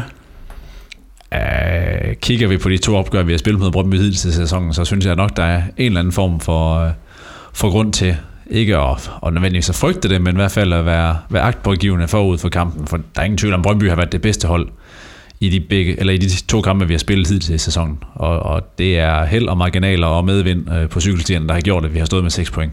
For vi kunne lige så vel have stået med 0. Øh, og, og det, det kampbillede kan vi ikke nødvendigvis øh, bero os på, at det fortsætter med, at, at Svæbe taber bolden, eller at jamen, han har vel nær tabt bolden øh, til begge de to afgørende mål i to kampe. Han tabte vel også bolden fra Svirtjenkos hovedstød ned i hovedet af sig selv og ind i mål. Øh, at det er den der form for marginaler, som man har behov for, men der er ikke nogen selvskreven lov om, at, at det fortsætter. Så vi skal helt klart være på og, og have fundet en formel, fordi Brøndby kørte os midt over sidst. Fuldstændig midt over. Jeg har sjældent set os blive skilt sådan ned på hjemmebane. Og hvordan er fornemmelsen for, ud for de her kampe i Brøndby, Nana? Fordi øh, som, som Peter også siger her, ikke, så har vi jo sådan set vi har vundet øh, to gange over jer, men, øh, men jeg tror, de fleste er enige om, at, at I sådan set har præsteret bedst over de her 180 minutter. Så, så hvad gør det i forhold til jeres tro på, at I på mandag kan, kan ud og vinde? Jamen, det giver jo tro, som, som, som du nævner. Altså, det giver jo en, øh, en tro i holdet på, at de kan gå over og, øh, og, øh, og levere øh, i hvert fald den præstation, der skal til for at få et eller tre point. Øh, det, som jeg så tror er FC Midtjyllands fordel i de her kampe, det er, øh, at de har erfaring med at spille de her kampe. Øh, det er der ikke så mange på det her Brøndby-hold, der har.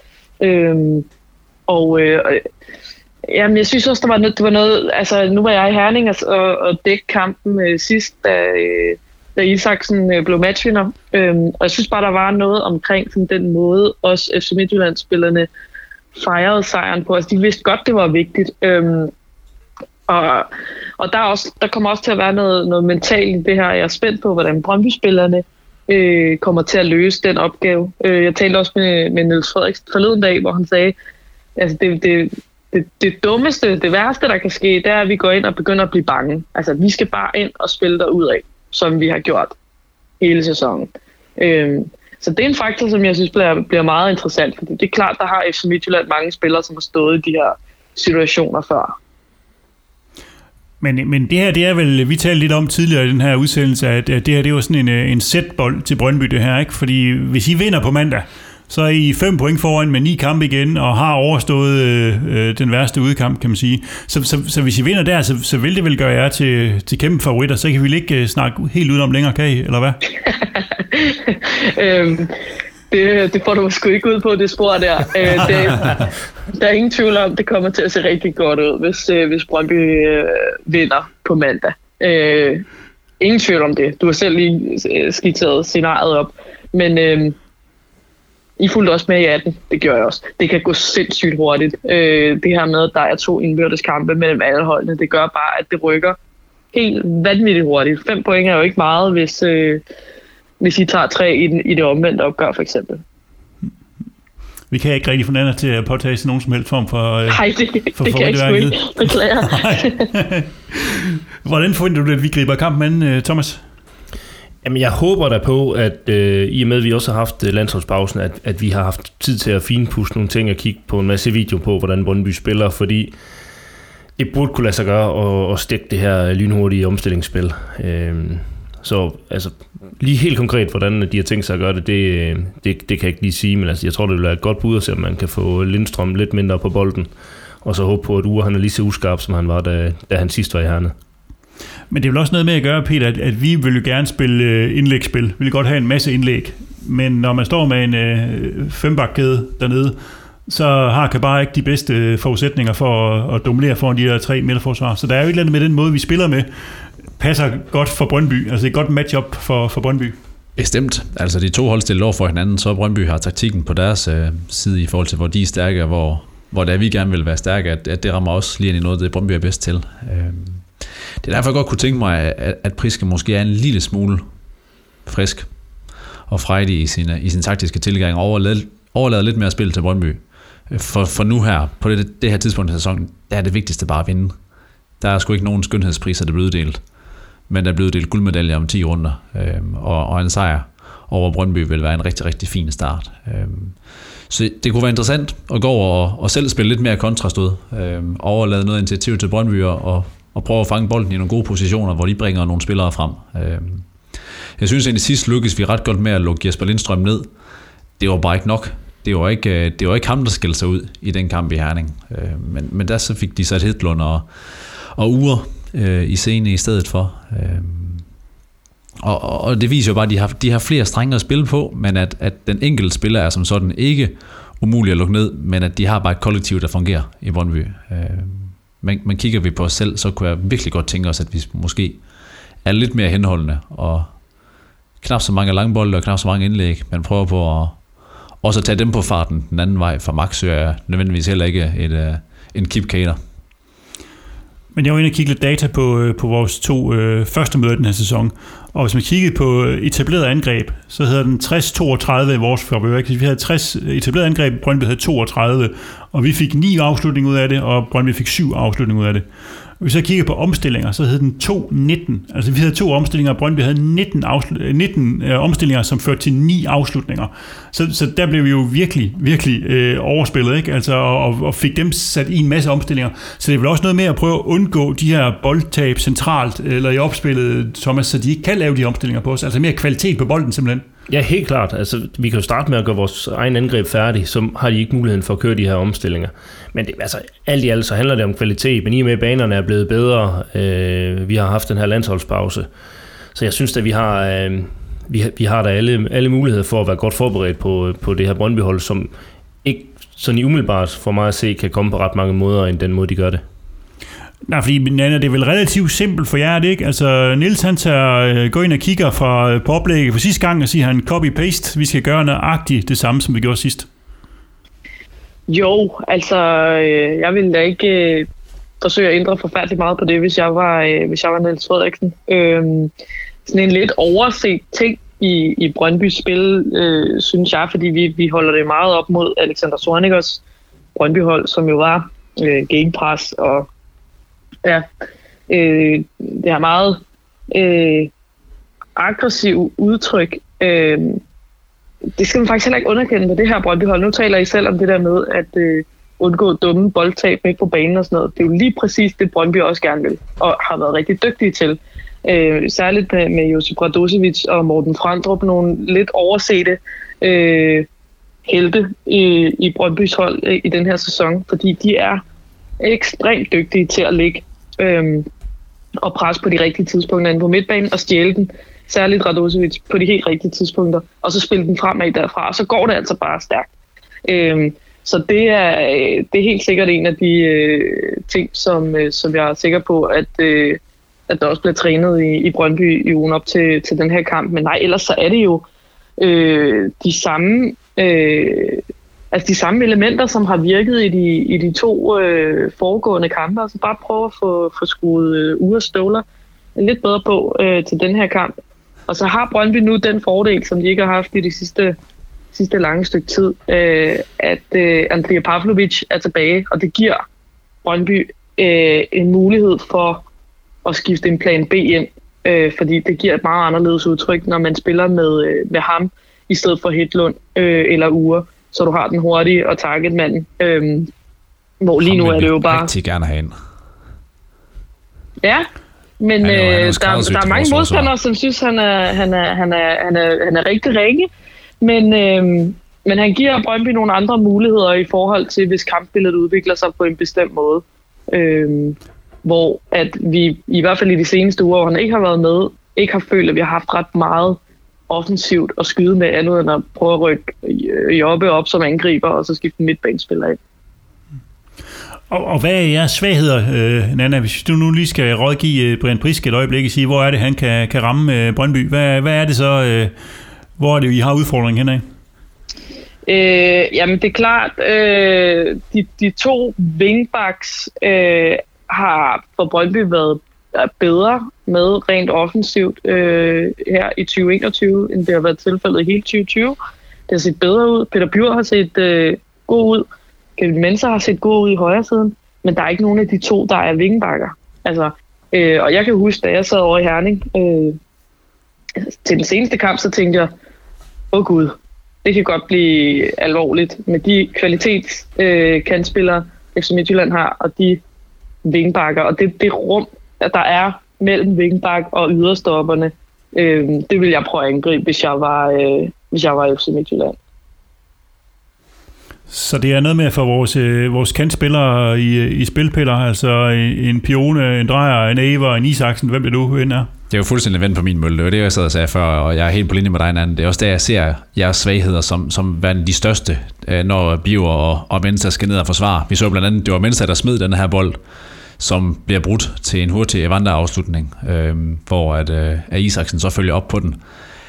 At, at det fungerer sgu okay offensivt for dem, som jeg ser det, men de er ikke, de er ikke skabt til at forsvare hverken Biver eller Brugs, for den sags skyld, hvis han spiller, eller, eller Kevin Mensa, at, at, at, at det er nok det svageste punkt, så vi skal gerne ud bredt, og gerne ud og løbe med de her to, så, så de skal halse tilbage mod eget mål. Øhm, for det er som om, der opstår et eller andet i det samspil med, med yderstopperne, præcis som du siger, Nana, at, at, at det lever nogle rum, hvor at det er som om, de har lidt svært ved at orientere sig, og, man kan skabe nogle farlige øh, situationer i, i frimærkerne, som man lidt populært at kalde det, og hvis vi så trækker en streg fra, fra hjørneflaget og så ind mod, øh, ind mod midten af, af Brøndbys halvdel i, i den trekant, man lidt kan skabe der, at, at der kan godt ske noget spændende. Og så er spørgsmålet, om vi kan finde Kabajen i feltet, eller om vi skal spille os igennem. Øh, men, at, men at komme ud og løbe lidt med dem, det tror jeg ikke ubetinget vil være dumt, i stedet for at bare lade dem stå dernede for, som du sagde før, Kent, altså 60 etablerede angreb har givet ni afslutninger, hvorimod øh, Brøndby har lavet syv afslutninger på 32 etablerede angreb og ni afslutninger på 19 omstillinger. At, at